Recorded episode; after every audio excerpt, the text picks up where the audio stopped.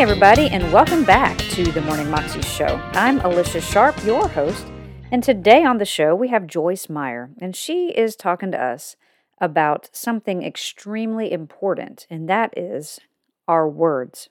So many times we don't realize what we're saying and the effect of what we're saying has on our life. That, that, that effect can be detrimental or it can be positive, but our words literally control so much of what we see in our lives. It's important because I believe that we are the prophet of our own future in many ways. If we continually declare negative over our lives, if we continually declare things are bad, things are horrible, things are this, thing, you know, and we don't see the goodness of God in our lives, and we're going to see more of the negative. But if we start speaking life and speaking positivity and being thankful and grateful for what God has done, we will see more of that in our lives as well. And something she talks about, which I think is very important, is complaining. And I know, you know, the Israelites basically spent what was it, 40 years in the desert when it was like an 11 day journey because they complained. Because they complained. I know so many times in my life, I complain. I'm, Lord, why am I here? I don't understand. I'm so mad. Oh, you know, and I, I find myself in this just this horrible pattern of being angry and complaining and everything's not good and I can't believe we're in this situation and I can't believe I did. You know, it's like this this horrible attitude that we've got to snap out of because we've got to know and remember the goodness of God in our lives. Here's Joyce. I've kind of learned by experience that I can increase or decrease my own joy just by how I talk. Anybody agree with that? You can you can just talk yourself into being miserable or you can actually help yourself and make yourself better. Now, we were talking at the break about how sad it is that so many people know so little about the power of words and how their words not only affect the people around them, but how they affect themselves and also how our words affect our future. I believe that we can kill God's good plan for our life just by continual wrong talking. Now, we all say things that are wrong and thank God for mercy and, and He covers us in our mistakes and we can be forgiven. But to just be a negative person who always finds the fault and the flaw in everything and always finds what's wrong with people, I mean, it's, it's going to leave you very sour and unhappy and it's to really hurt your future. Now, I'm just to assume that nobody here is like that.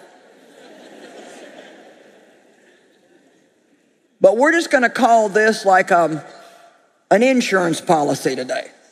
I just want to preach this message just in case you ever would be tempted to be like that, that maybe you'd remember this. And I was not kidding when I said I was to preach to myself. You know, I am a talker. And the more people talk, the more likely they are to get into trouble. Sometimes I'm just jealous of those nice, quiet people.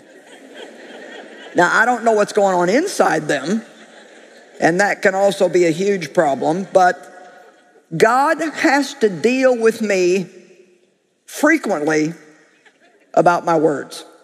And I've come a long way, but I'll tell you one thing that I never want to be is so satisfied to the point where I don't think that I need to change anymore. Now, anytime that God shows me a fault or a flaw in my life, it does not condemn me. And I want to encourage you when God shows you things that are wrong in your life or your behavior, or when He chastises you for something, do not let it condemn you. Conviction from the Holy Spirit is a totally different thing than condemnation from Satan. And a lot of times, what we do is when the Holy Spirit convicts us, which is a good and a positive thing. And the Bible says that God chastises those whom He loves. When God shows us that we should not do something or that something we're doing is wrong, it's actually an act of His love. Thank God He won't just leave you alone in your mess and let you stay the same. The worst thing that God could ever do would be just never convict us again and just leave us alone and let us stay the way that we are. But it's a big mistake when the Holy Spirit convicts you to then get condemned because the moment that you get condemned, you hinder yourself from any kind of change or spiritual growth. So anything I say today is not under condemnation. When God deals with me about things like this, I just take it like, well, I must need this. And there's some areas in our life that we will have to hear over and over and over and over until Jesus comes back to get us. And one of those things is our mind, another one is the mouth, and another one is attitude. Come on, you better get a little happier than that. There's nobody in this building today that doesn't need this. Nobody. God's been dealing with me again about my words. And I'm glad that He does because no man can tame the tongue. We constantly need God's help.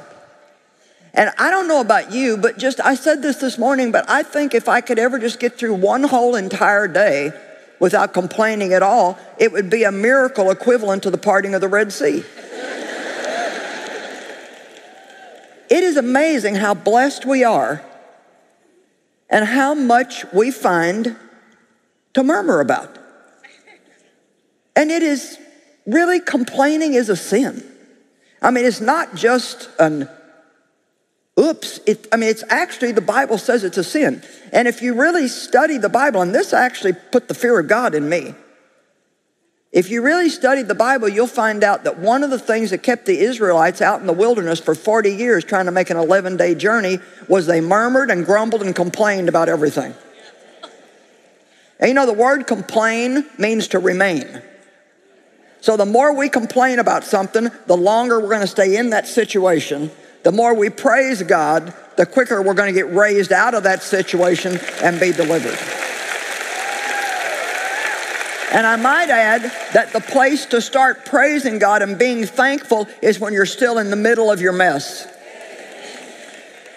I've noticed that Jonah, if you read the, the book of Jonah in the Amplified Bible, it says that he started to praise God while he was still in the fish's belly. And I like that. So his bad attitude got him in that situation.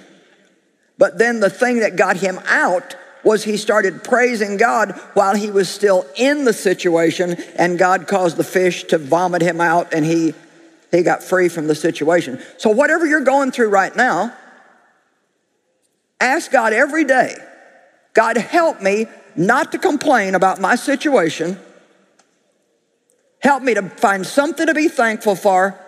Help me find a reason to praise you. And you know, when you're in relationship with people, it is so easy. I am so good at finding flaws.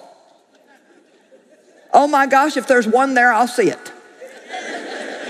Do I, is anybody else like that? Are you one of those sweet people that just like, oh, I didn't notice that? Well, honey, I notice everything. I mean, how many of you are like that? You just, if it's there, you're going to find it. You don't have to, you know. I mean, Dave, he just likes everybody. You know, that's, I mean, I can honestly tell you that in 50 years of being married to him, I think I've heard him say two times in 50 years that he didn't like somebody.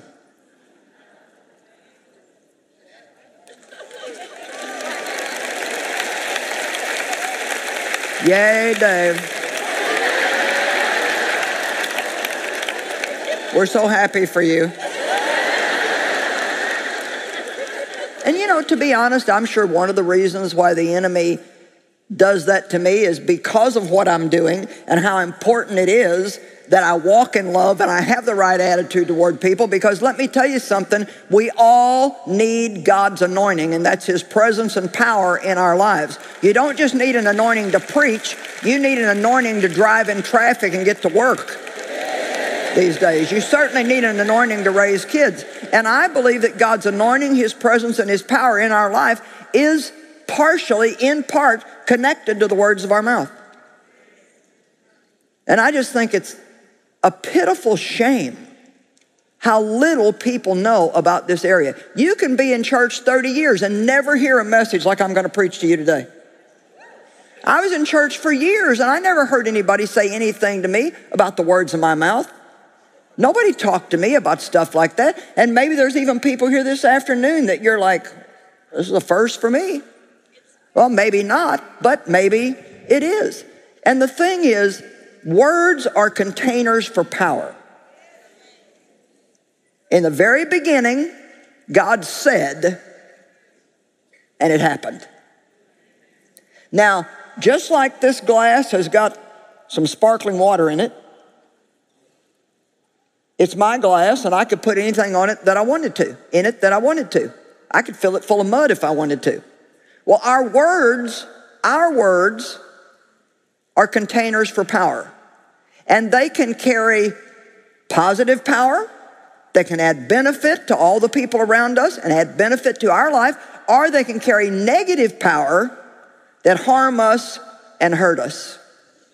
And so I can't think of any message that's more important to hear every once in a while than this one right here, because the mouth literally is like a wild animal.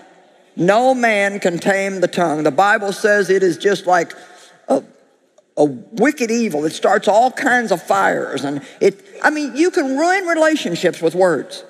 You can get yourself fired from a good job with words.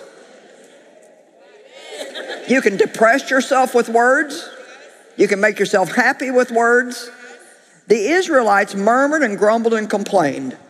And the Bible says that eventually they let a plague into the camp, and 23,000 of them fell dead in one day just because of complaining. Now, I'm not saying if you complain, you're going to fall over dead. That's not what I'm saying.